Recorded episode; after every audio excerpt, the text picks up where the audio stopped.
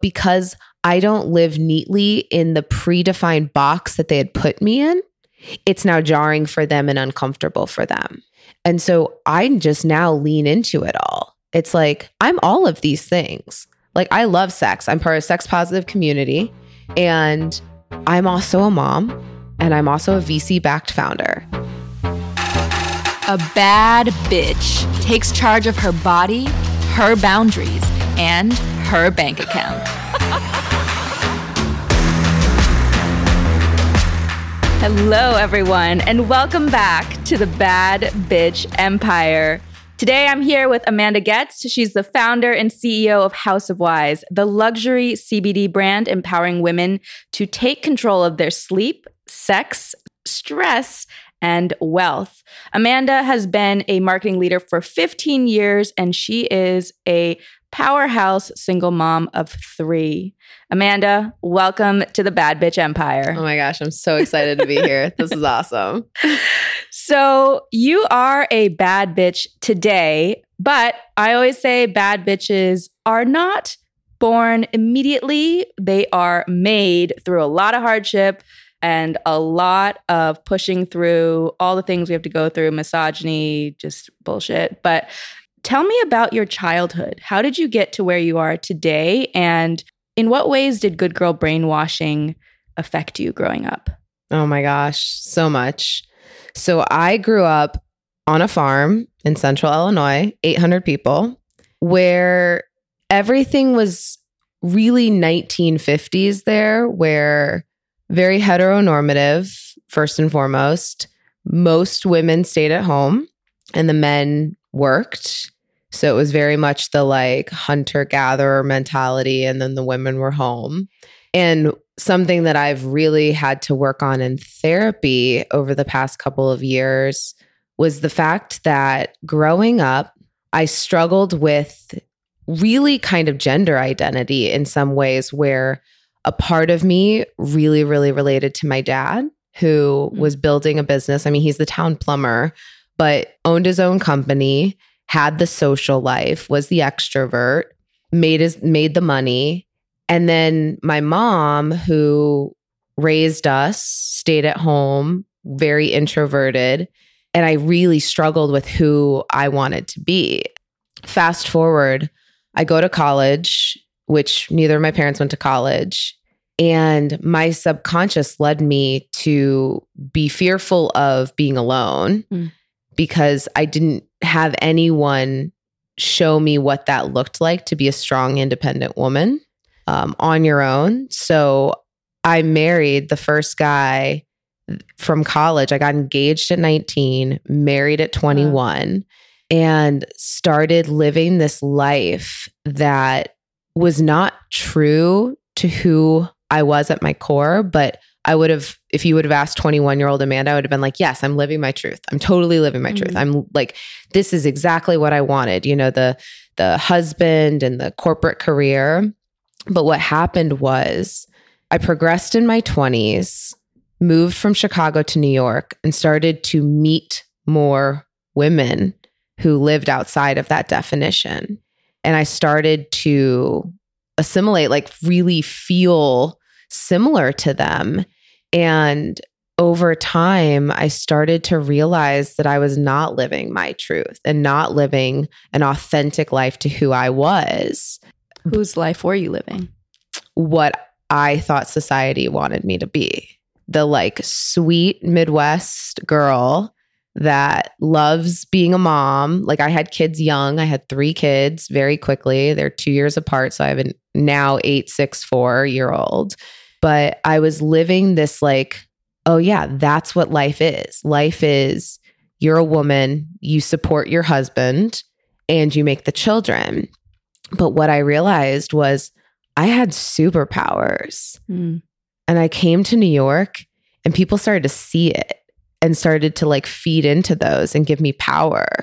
And my career started to take off. And all of a sudden, I found myself like taking care of three kids basically by myself because of the like the boundaries we had set before I realized who I was, which was the boundaries were I take care of the house, I take care of the kids, you go out and build a career.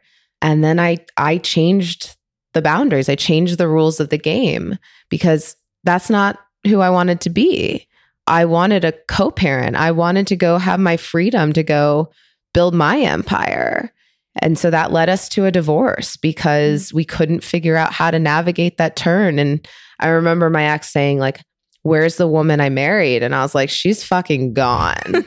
yeah. like, this is a whole new woman. Yeah. Dead. She's dead. Uh, We had the funeral, and this new woman is in front of you.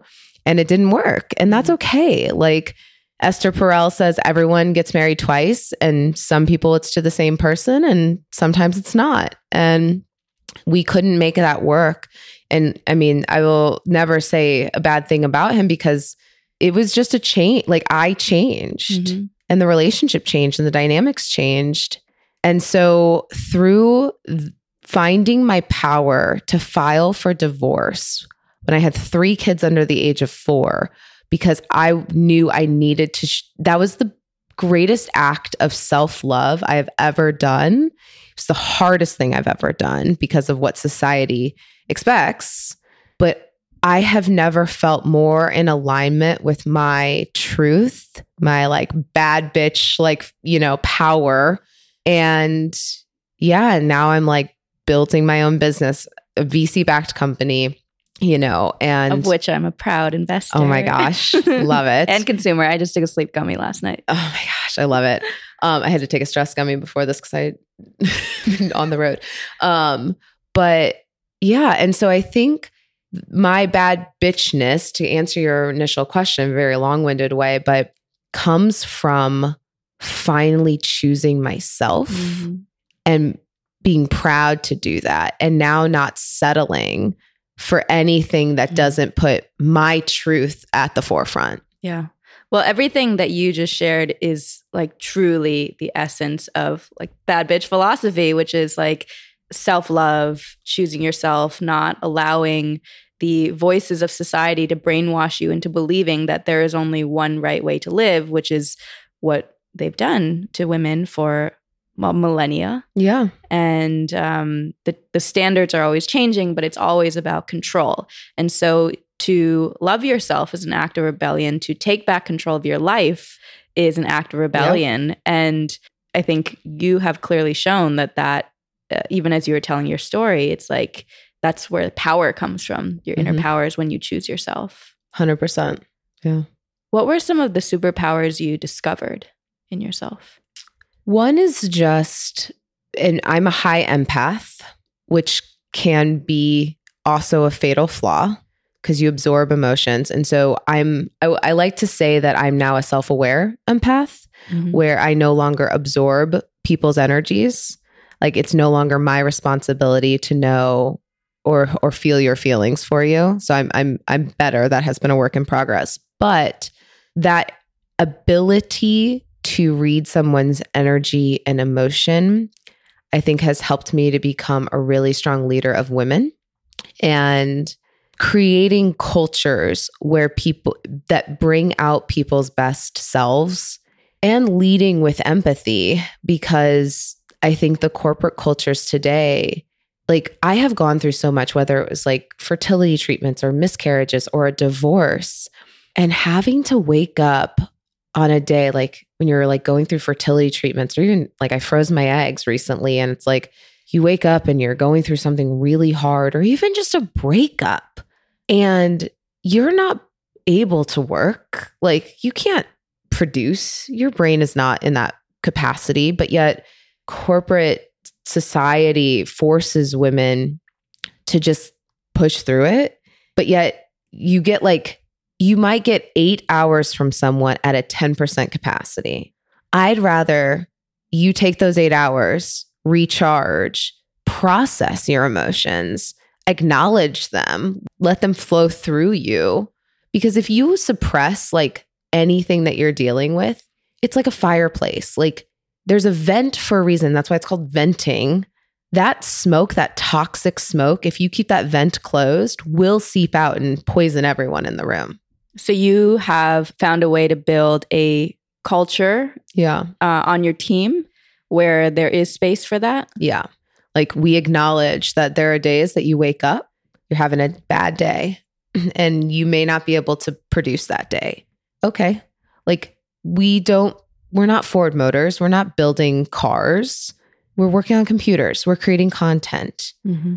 Like optimize your life for when you can produce. Like, can you imagine sitting down to write and like not feeling creativity and but having like you you probably like tap into your flow states. Yeah. And so, yeah, I just like am approaching and have like I was the person that got in trouble in the corporate America all the fucking time because when I was a single mom, like my kids were going to bed. I, I got divorced when my kids were like four, two, and zero, right? They go to bed at like 6 30 p.m. when they're that small. So at four o'clock, I'm like, peace the fuck out. And everybody would look at me and I was like, I'm not going to sit here for another hour, like just tapping at my computer, looking at emails that I can look at on my fucking phone on the subway while I get home to my kids. Like, I hate bullshit rules. Yeah. And I think that's probably my superpower Mm. is just calling out bullshit Mm. And then aligning a new way of looking at something. Like, I can't unsee bullshit. I, I've had a similar experience. I mean, I, I say I'm unemployable because like, I just, I mean, as a CEO and entrepreneur, like once Yeah. you've been there, you just, you can't anymore. But yeah, like when I started working for a company, um, and like I would post Instagram stories and you know, it's like you do, you do a lot of that too, where you show all aspects of your life Yep. where it's like, I'm not just a, a worker or just a CEO or just a mom. I'm like all of these things. And I like to go have fun and party Yeah. and, and whatever. But I got pings from people. It's like, or, or feedback on our like HR forum that was like, like doesn't like doesn't hustle the same way everyone else does. Like doesn't stay late in the office. Like does I'm like It's bullshit. like yeah, the hustle culture is just total bullshit. I'm like I don't. Wouldn't you rather have the results delivered? It, like it doesn't I- matter how long it takes me. Right. I would rather have your best four hours than your worst eight. Yeah. Like hundred percent. And I and I I approach that or or use that mentality across to parenting. Like I'm not with my kids 100% of the time. Like we do 50-50 co-parenting. And what that has afforded me is this luxury of intention Mhm. Where when I have my kids, I may not be like there all the time, but they're going to get the best mom for a few hours a day than a really distracted, Mhm. stressed out mom every all day, every day. Yeah. And the same should go for work. Like I don't know why we think in time blocks cuz time is such a fucking construct Mhm. like we've all had those friendships or even like romantic relationships where you're together all the time and you feel so fucking alone. Time is nothing. It's about intent and purpose and how you uh, like give undivided attention to the task at hand. And so for work culture, it's like one undistracted hour of my time is worth mostly like 6 to 8 hours of someone else's time. Yeah. Yeah, that's it's so funny because even when I talk about creating podcasts, like a lot of people have no idea how to create them. They don't know how to start them. There's a lot of logistics involved, but it's like even just the act of like interviewing, which is a lot of it is listening, it's preparation, it's it's like going with the flow. You don't have like a preset Sure. questions. But I have gotten so comfortable with interviewing because I've done it so much and then like production wise I get it. And so it takes me Less time. like an hour or two and then it takes someone else it could like A six whole hours yeah. eight hours they need like and so i'm like that doesn't mean that for example i would charge by hour and be like okay unfortunately like if it doesn't take me this long you don't pay you pay me less Right. charge Yeah. by skill and experience. Like exactly I've been doing this for now 16 years. Like I just turned 36 last weekend. And what used to take me 10 hours now takes me like one to two. So you're going to pay me for my experience yeah and my skills, not my time. yeah exactly so going to this i mean just this idea of bullshit because there's so much bullshit um, constantly. So much. it's like once you think you're done with it, then, then there's a new day. And um, so I was talking to a friend the other day, and I think part of good girl brainwashing is that it teaches us to put up with bullshit Mhm. and like just accept it on a silver Smile. platter Yeah. and yeah and um i started getting to this point where it was like my actual reaction to bullshit was just like ew Yeah. and walk away like it used i used to entertain it but it's like when someone acts out badly Mhm. when they're disrespectful Yeah. they're wasting your time i'm just like ew i got places to go like yeah. no more chances Yeah. So I was at a VC event a couple of weeks ago and I walk in, it's in Miami, and it's 90% dudes as usual as usual, which I'm I'm okay with, like totally fine, but they had brought in like Instagram models like to be Mhm. there at the like event. Like I was very confused by this. And so I walk in and I walk up to this group of guys and like any networking event, you have to like force yourself into a conversation, which is very uncomfortable. It takes a lot of like practice. It's Mhm. never comfortable. I've been doing it for so long and it's still not comfortable, right? as an introvert same Yeah. But I I have this like alter ego that I like embody Same. where I'm mean, like, I'm a 27 year old white tech bro. and I just walk up and I, I play the game. do you I, deepen your voice? I already have a deep voice. So it's like, I'm an alto. Like, I, I don't need to do that. But it's like what I've, I'm an observer of people. And I've spent a lot of time, like, I don't love the idea of like segregation. Like, women have to learn from men. Mm-hmm. And one of the things that I've learned is just like guys talk about people and what other people are doing. Whereas women talk about like feelings and emotions and how are Mhm. you doing because we Yeah. care about like the human inside. But men just go straight to it. They're like, "Hey, did you talk to so and so? And like, do you see he like sold that for like Mm-hmm. you know ten million dollars? And now he's like working on this thing." Like they talk about what people are doing. They're like, "Oh yeah, I should connect you to this person." Like it's all like this transactional manner. Mhm. So I like put on that alter ego and I like walk up. But this event, particularly because of the dynamics of there's like Instagram models, I could tell that guys were not able to like separate. They just viewed all women at this Mhm. event as purely for their spectatorship. And I had to p- do the icky game of like name dropping Mm. and I remember leaving that event, and it was the first time I, I did it for like two. There's two groups of men, and I I did it twice. Old Amanda would have kept stay like stayed there and tried to keep like having those conversations. And similar to you, I had that like, ew, like these are not people that I want to align myself Mm-mm. with. So I left. I was like, I'm done here. This is not my mm. group. And what I ended up doing was like figuring out how to call people on that, where it's like, I don't feel like you're listening to me right now. And and is there something that like you think that I don't know? Or like, like there are phrases that we can start to use in those situations because otherwise these men don't get called out for it. Or it's like the the guy that like looks you up and down before you start having like a business conversation to like see if you're hot or see if you're worthy of his time, like Mhm. all that bullshit. And you're like, that was inappropriate. Like, so you call that out? yeah, because I think we have to. Yeah.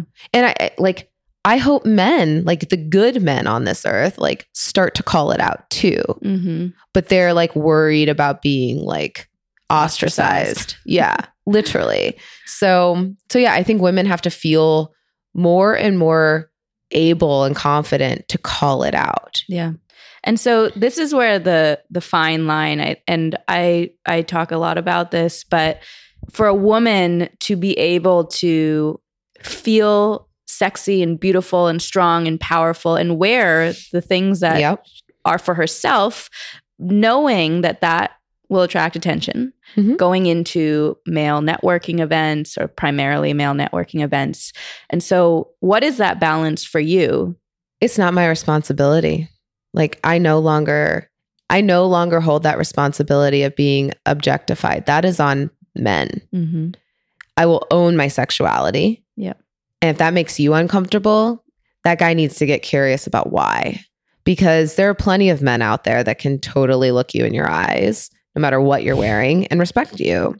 And so the men that don't they're uncomfortable and they haven't they they don't understand their sexuality and that's their work but i mean i feel like you and i are very similar we mm-hmm. show all parts of our life on social media including like like if you go to my instagram grid it's like me at the petting zoo with my kids and then me in like lingerie and a thirst trap mm-hmm. you know but i don't even consider it a thirst trap because for me it's not for anyone yeah it's truly like i love that fucking picture of myself i feel good about my body. I feel good about my life. And I'm just posting it. And I don't think twice. I don't think about like a funny caption. I'm like, no, I just like this photo of myself. Mm-hmm. And I remember like the first after COVID, I remember I went on a trip to Miami and I posted like a bikini pic where my ass is out or whatever. And I got a ton of DMs, people being like, Aren't you scared that like investors aren't going to take you seriously? I'm like, if an investor doesn't take me seriously because my ass is on Instagram, but yet Instagram models and like other people are getting massive contracts, it's because it's not expected from me. So if if I were in a different industry or if I had grown up, you know, in in a sex positive like industry, then that's okay because they have the context of which to view me. But because I don't live neatly in the predefined box that they had put me in, it's now jarring for them and uncomfortable for them. And so I just now lean into it all. It's like, I'm all of these things. Like, I love sex. I'm part of a sex positive community. And I'm also a mom and I'm also a VC backed founder. I realize that it's more of a shock value than an actual issue because the more I do it, the less people care. Exactly. That was the same, I think, phenomenon slash uh, like phases that I went through as yeah. well when I first started posting. Um, I mean, I guess you could call it more risque stuff or just stuff that I was authentic to you. Yeah, exactly. Yeah. Um, and it was like, I just think I look hot. And yeah. like, maybe this can empower other women. I remember when I first put out one of these photos where it was just like, um, with like my lingerie, like kind of power suit thing um, there was a woman, she was another investor, and she DM'd me and she was like, like Lisa, keep going and keep posting yeah. this because like it's it's almost like you going to the edge yeah. gives me permission to take a baby step. 100%. I love that. Yeah. And I'm okay going to the edge. Exactly. You know, like, like someone's got to be the general and like exactly take the fire. I mean, this like it's very Trumpian, like, right? Like it's like say you're going to build a wall and get some sort of immigration reform, which, ugh. But there's this idea of you have someone needs to go to the extreme so that we find a middle ground. Mm-hmm. You know? Yeah. And so, I mean, going to the extreme, like there are uh, sacrifices mm-hmm. that we have to make. Um, yeah. What are some sacrifices that you feel like you've made to build your empire, to build a brand that's authentic to you? I don't view them as sacrifices because I do a lot of vision planning. Mm. And when relationships end, friendships, jobs, romantic relationships, it's because they are absorbing energy that I need to achieve my goals. It's that like that analogy where it's like, I can't remember the exact phrasing. I'm probably going to butcher this, but like you can come through my door you can like like leave it but just don't stand in the way mm. you know because you're blocking it for other people. Yeah. And so i've had to take a lot of audits throughout the past two years. I've lost a lot of friendships of people who i want to say viewed me as a zoo animal. What does that so like people who know you from your past um. and maybe are still living in that good that good girl brainwashing yeah. mentality when you start stepping outside of that people become curious mm. but if they're not comfortable with it it is a curiosity like a zoo animal like i'm gonna come mm. and watch you mm. but like Britney, like Britney Spears, she's like, yeah. there's only two types of people in this world: the ones who entertain and the one who's observe. Yeah, exactly. and so I've found how to assess that those two types of people who are just coming to watch and be entertained by my life or those who genuinely care about mm. the human I'm becoming and what I'm exploring and like my inner world. And I don't have time for the first, like the first group can just watch me on social media, but my inner circle continues to get smaller Mhm. and more intentional. So that's number one. And then I will say, and you and I have talked about this like offline, is dating. As you start to really become this like bad bitch, independent woman who doesn't need a man, but might want one, right? Like Mhm. there's a very distinct difference. And I, I truly feel like my work over the past, you know, four years has been my identity doesn't come from whom who I'm with. I am Mhm. my own self. Like I stand in my own power, in my own identity. But I'd like, you know, like I now that's part of my like when I hit 36, I said, what do I want for the next year? And I'm like, Mhm. I think I'm open to receiving a potential partner, right? Yeah, that's exactly. I said I'm open. Yeah, I'm open to that. Like I'm done. Like I, I was intentional. Like 35 for me was like I had an interesting relationship with sex where for me, sex was paired with relationships. And I needed to Mm. do the work to unpair them because what stemmed from that was jealousy Mm. and things that are not healthy. And so I needed to explore my sexuality outside of relationships so I could see what it pinged in me, what I felt in those like casual dating and casual sex environments. And I learned so much. Like I feel like I've grown so much through those experiences. And then I hit 36 and I'm like, okay, I feel healthier. Like I feel like I can approach a relationship in a healthier stance. Mm. I'm open to that. But when you step into that power, the sacrifice is what society has trained in men, which is Mm. you're the provider. You have to take care of her. And men who have not done their work to realize that that's brainwashing for them, they feel very insecure with a woman like you or me. Yeah. So that's the hard part. Well, one thing is like, I think because you and I are both very public with all these different Yes. parts of ourselves, any man, like it, you can find us very easily, right? So, like, any man who would be interested can already have a sense that this Yep. is not a woman that you can put in a box. Yep. and they have to be very, very secure with that. yeah. And I think it's already hard to find good, secure men who don't lean into like misogynistic subconscious tendencies. And subconscious is a key word. Yes. I'm not saying that every guy knows what they're thinking or doing. Yeah.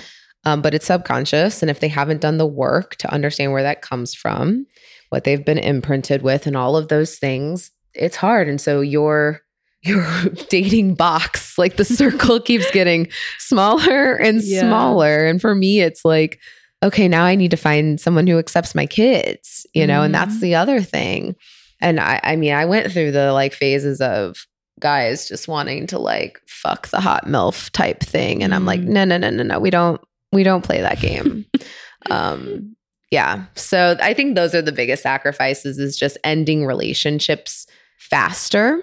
And then the dating thing has proven to be I mean, I don't even say it's like a sacrifice. It's just like I'm okay being single until I find somebody worthy Mhm. of being in my life. yeah. I say now that I'm looking for a king. Yeah. Like if if if there's a man who shows up, it's like not a boyfriend. And I've Yeah. said this like I'm not looking for a boyfriend. Like I want a king who will co-build an empire with me. you love And- that. And it, it's funny because it, a man almost needs to actually be comfortable with using and proclaiming he's like I'm king material, Yeah. um, which is a it's a whole another level. Oh my gosh, yes. Yes. I mean, they they are out there like I know it. Um and I think the fact that you and I have now embraced the openness to finding them, that energy will be received. And I've removed like I'm done with like the fuck boys. Like Mhm. I've removed any sort of like absorbing of my energy. And now that energy is left inside of me to give to whoever's worthy. hmm Yeah. Um, so one thing that I've started doing is like noticing when there's dissonance Mm. inside of me, where it's like because even like in this context, we're talking about like uh, you know, fuck boys, but this could be anything. It could be like there's a really great deal that's or Mhm. opportunity that's presented to you, but like for some reason it feels wrong. And Yeah. maybe you felt like this when you're raising money, that there's like other some 100%. investors that you didn't want to take. Um, but perhaps there isn't a clear logical reason why Yeah. It's You your central nervous system is Yeah. pinging. yeah. So how do you these days like clear the noise and like just Yeah. cut through it? when you've gone through a lot of things, I the way I define gut instinct is this subconscious processing of a ton of data points that I've experienced over the past Mm-hmm. 36 years. And so I no longer like I feel like when we say gut instinct, it's like dismissing Mm-hmm. it. But like, no, that is actually like our own little AI inside of us that is processing everything we've seen in our life to help us make a better decision. And so I trust my gut and I say it in that way. It's my inner AI. And I don't need to define it. Like I can't fully describe AI, you know, like Mhm. like machine learning okay the machine is working it's it's learning about me over time and it's going to produce the the like answer i need yeah. and so women have strong intuition i think that our internal ai is even smarter and so i just trust my gut and know that that's coming from a place of data Yeah. Um, so we're both very acute observers. I Mhm. think we've noticed that. And um, even as we're sitting here, I think like I can tell there's like this energetic, like we're both present, we're Mm. both like processing on the spot. Um, and I think that also comes from something we briefly touched upon, which is um, now that we're out of the box, embracing like many, many different labels and like almost allowing all of them to mesh together. So, um, what are some labels that you have rejected completely? And like, how do you like how do you see yourself now if someone were to ask you to describe yourself? Oh, good lord but it's i'm never one thing for very long Mm-hmm. like like I was saying earlier where it's like a part of me identifies with like female gender and a part of me identifies with male. And so we kind of talk about that as leaning into your masculine and Mhm. feminine. But even still like when I'm leaning into my masculine then all of a sudden I'm like attracted to women and like exploring what that means. And like that's still like very new but I, and so people like I remember talking to my therapist. I'm like, "Am I like bi? Like, what does that mean?" And she's like, "Why do you have to label that? Like, why is it so important for you to like find that label?" And I'm like, "You're Mm. right. Like, it's more about exploring like who I am and stop trying to put labels on Mhm. things." Um, I think the hardest label is mom Mm-hmm. because with it becomes with the word mom comes this like avalanche of expectation. Oh, you're a mom? You must cook, clean, provide, um, be maternal all the time, play with your kids all the time. All these things that like we see on Instagram and we're we're taught that that's like what a quote unquote good mom is. And I struggle with that immensely of what does good mom actually mean to me and what is my truth and how do I show up for my kids in the way that is best for me. And for me, if that means like in order for me to to like allow my central nervous system to come down so I can be present for my kids, that means I'm popping an edible so that I can sit and play Mario Kart and actually laugh and be Mhm. with them, then I'm going to do that. But if I said that like to many mom groups, they're like, "Wait, you're you're high with your kids?" Like, no.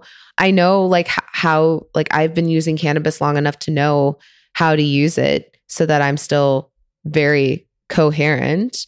But I just like removing expectations that come with the different titles. Mm-hmm. I'm no longer ever going to be someone's wife or girlfriend. Mm-hmm. That is not a title I claim. I'll be your partner. Mm-hmm. I'm not going to be your girlfriend. I'm not going to be your wife. I don't claim those titles anymore. Yeah. Yeah. I mean, it seems like you are transcending a lot of a lot of the the labels and i think that's the whole point which is like i even struggle sometimes with um using masculine feminine like i feel kind of weird Yeah. saying it because i'm like i know that these are like they're understandable terms for people because you can just say feminine qualities and people get it and you can say Right. masculine qualities but you can get it and to get to a point where you're like i'm just i'm just me Right. and maybe that naturally does mean I'm more empathetic or intuitive, but that doesn't mean like all like every single woman Right. is or every single man is not. Well, we have to. I- I think we're going to get to a place, and I, maybe not, you know, in the next five years, but like masculine and feminine inherently in those terms creates this patriarchal norm because it's like, oh, when you're leaning into your masculine, you're more assertive and aggressive. and but that's yeah. basically saying that women sh- aren't those things. Mm-hmm. And It's like, no, I'm pretty alpha. Like Yeah. I, I'm, I'm standing in that more assertiveness in my corporate life, like my professional Yeah. life. Then in my like personal life, like I'm more submissive and I love to be like the like cared for person or whatever. And that doesn't mean that I'm like masculine in work and feminine in relationships. Yeah. Like that's not like I'm a woman at work, Yeah. like just kicking ass, Mhm. right? Yeah. And I, I was saying like one of the things that helped me f- step into my my own power was realizing that all the traits that I had thought were weak in myself, which were Mm. the typically feminine, Feminine, yeah. traits, I had used that belief to keep myself down. Yep.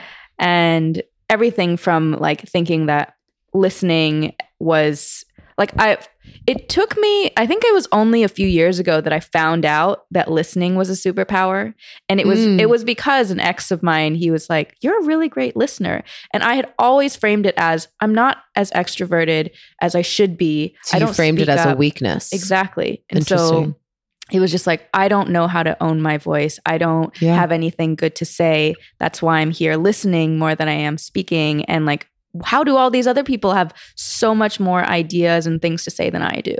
And so that was my constant framing for my Mm. entire life until I realized like Yeah. wait, listening, observation, intention, thoughtfulness, like That's what makes you an amazing writer and content creator because you you absorb and listen and see gaps and then you can create to fill those.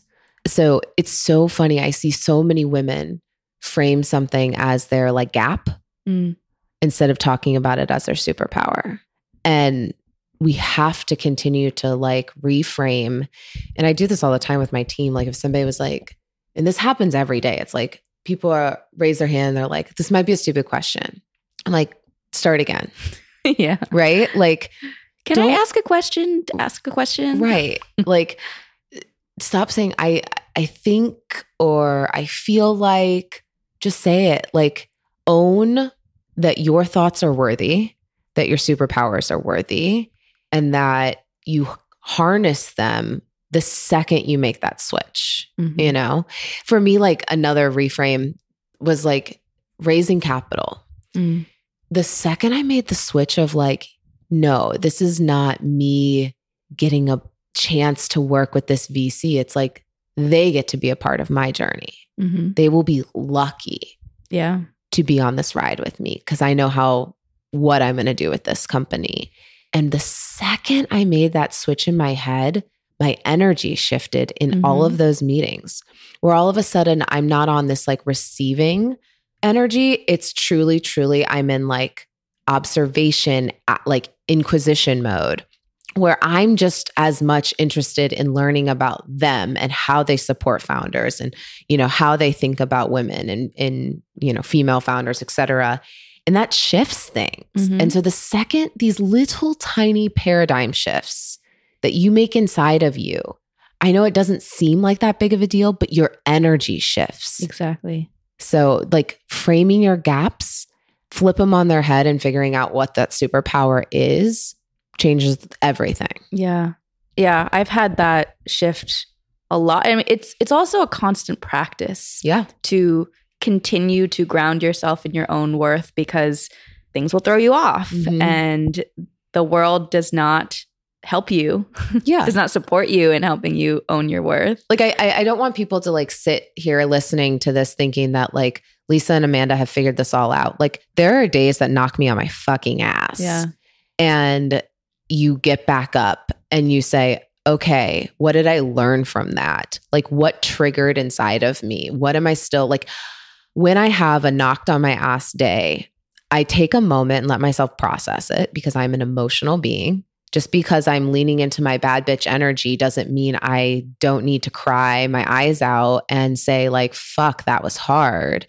But then I just get curious like, why was that so Mhm. hard for me? What did it trigger? Is that something from my childhood? Yeah. Like, was it a need to be liked? Was it like I was seeking validation from an external source? Like, whatever it was, I get curious and I'm like, okay, pick myself back up. I now know Mhm. a little bit more about myself. Like those days that knock you on your ass, if you use them wisely, you learn more about yourself. Yeah. And even just the the s- the spiral like of negative talk in your head. Yeah. like noticing how to cut that off. I think like one of my things that I tend to do is I tend to like um especially late at night when I can't fall asleep. Mm. Um just like my mind goes down uh like without realizing it it's like catastrophizing. Mm. It's like, "Oh, like what if this goes wrong? Like am I prepared for this? Can I?" And each time I have to remind myself like I have always figured it out. Yeah. And even my like worst performance is often above average. yeah. like Well, and whatever decision you make in anything, like whether you take a deal or you don't take a deal and you're stressed about like what will happen in your like, you know, scenario planning each path or whatever. Like as someone who literally googled I think for a year like should I get divorced? Mm, At the end of the day, there are no right or wrong decisions in this life, right? Yeah. So make a decision, trust that you will then do all the work to make it the right one for you Mm, right? And Yeah. so if you trust yourself, like I know that I'll probably make quote unquote bad decisions. Yep. But say you pick the wrong like supplier or something, like to go into business sense, you pick the wrong supplier and things fuck up. Well, I now know how to crisis manage these fuck ups and also what to hire stronger for in the Mhm. next RFP. Okay, all good. You move forward. There's like, if you stand in that like self worth moment and just trust that like you've been through hard things, like yeah. we continue to just like pick ourselves back up and move forward over time that just becomes like a true trust in like whatever path you choose for the next chapter of your life you're going to make it the best one Mm. whether that's a path of singleness a path of going into a relationship that may or may not work out knowing that if it doesn't work out you've survived a breakup before like you pick yourself back up you get better afterwards so like what's the worst that can happen Yeah. And that that was actually where I got to um last night was just trust trust Yeah. myself and let it go. I yeah was like, let it go so you can fall asleep. yeah you have to do you do anything physically do you do like a mind body connection to let it go I did it last night. I just did like in breath, out breath. Like um, there's a meditation I listened to called um, "Your Seed of Softness," Ooh. which is is a very soothing voice of this woman, um, and she just you like you you feel into your softness, and so I tried to listen to that. Um, but but yeah, it, it's usually I get into those times when I am putting a lot of pressure on myself yeah and that that's i think for me that residual brainwashing of like perfection i always Yeah. have to be like i don't need to be the highest performer i don't need to be well i mean that's perfect. your that's your upbringing that's too dna yeah like literally it's your dna Yeah. so you're it's un it's unnatural to not feel that but you're the biggest thing is that like when you make subconscious conscious the fact that you can sit here and say like like perfectionism is in my dna right like i know that and so thus i'm going to stress out about making the wrong decision because it has to be perfect Mhm. and so you can talk yourself through there are no perfect decisions. Everything has risks and rewards and whatever. But I think the work that you've done to like acknowledge what your DNA is. Like for me, very similar. Like I have the chip on my shoulder, like Mm. come from nothing, want to make Mm. some like an impact in this world. And that drive drives me sometimes like literally Mm. crazy because you're trying to do too much. You're trying to take on so much. And for me, the work is always like accepting who I am independent of anything. Like if it all goes away, Mhm. do I still love myself? Mhm. You know? And and that's like my inner work of just being Yeah. like, it's okay. Even if it all went away, I have amazing people in my life. Yeah. Got my kids. Like, I'm okay. So the rest is just fun. Yeah. So what does that empire look like for you? Like what what do you envision House of Wise to be? The impact. Yeah. I mean, I have big visions for what I want House of Wise to be. Like the shortest way to say it is I want it to be the antidote to technology Mm.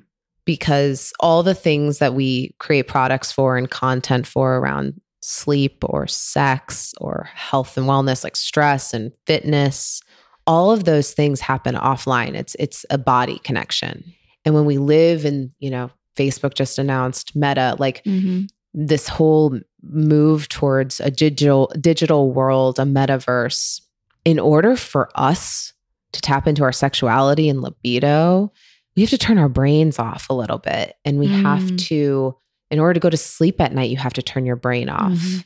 And what that looks like, whether that's physical spaces or communities or experiences, I don't know yet. All I know is I want to help women unplug so that they Mm. can live in those other functional forms.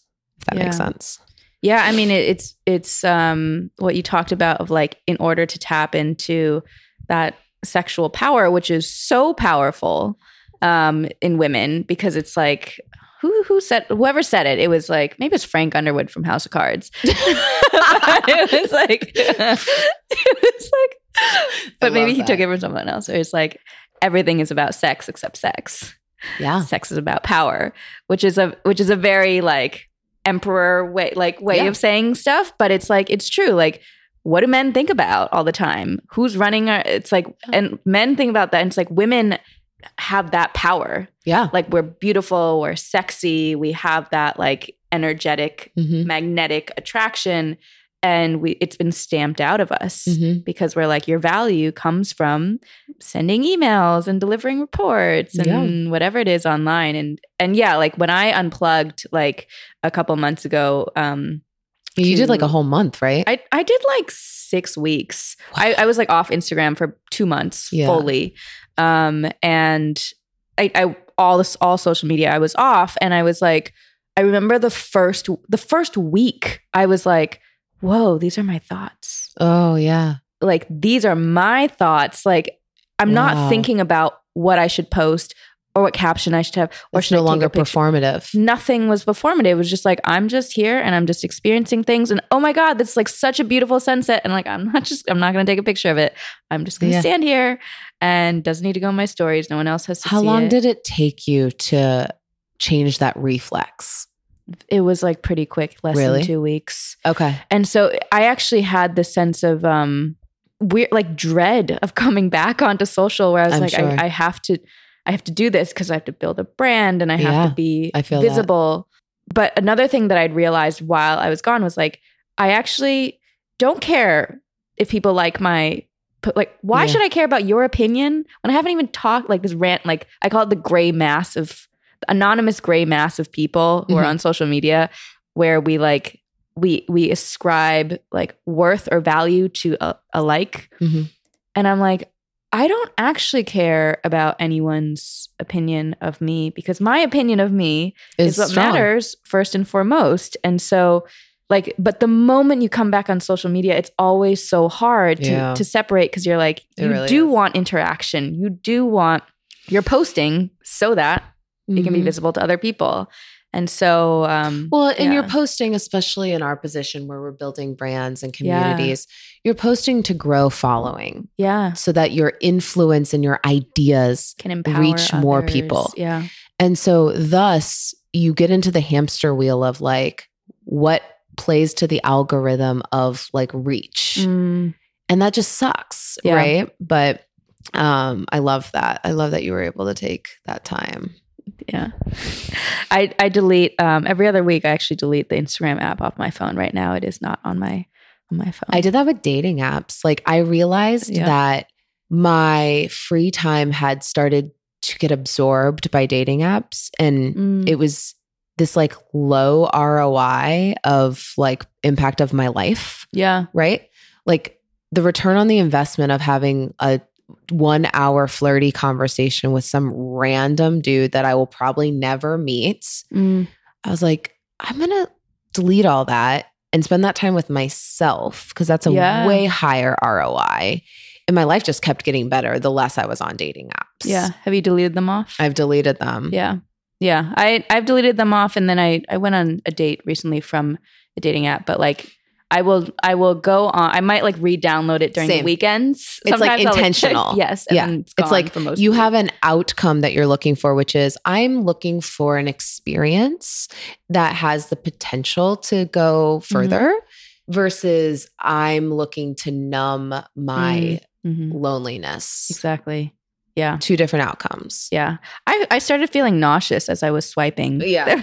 I have felt that too. You're like, I'm getting car sick on Bumble. um, okay. So, Amanda, this has been uh, incredible just to really dig into, I think, the, the nuances, the subconscious work that we've done, and different ways of stepping into power. And I think this is what it's really like to build a bad bitch empire because it's not just the it's not just the money it's not just the No. like impact it's not just like whatever the brand um, it's all the work that's happening behind the scenes to like really turn yourself into like the leader that you Yeah. need to be um, so final question for you is what does it mean to you to be a bad bitch to be a bad bitch is to put myself first, even though it's uncomfortable in everything, and to continue to live my truth, even if that goes against what society wants from me, what people in my life want from me. Um, it's just continuing to learn my truth, own it, and then not allow anything that takes away from that. Well, thank you for living your truth and inspiring so many of us to continue living our truths as well. Um, I love you and I love you too. thank you for being part of the Bad Bitch Empire. Oh my gosh. so pumped. If you enjoyed this episode, take a screenshot, tag me at Lisa Carmen Wang, and make sure you check out thebadbitchempire.com for events, courses, crypto, and other cool shit. Thanks for tuning in to The Bad Bitch Empire.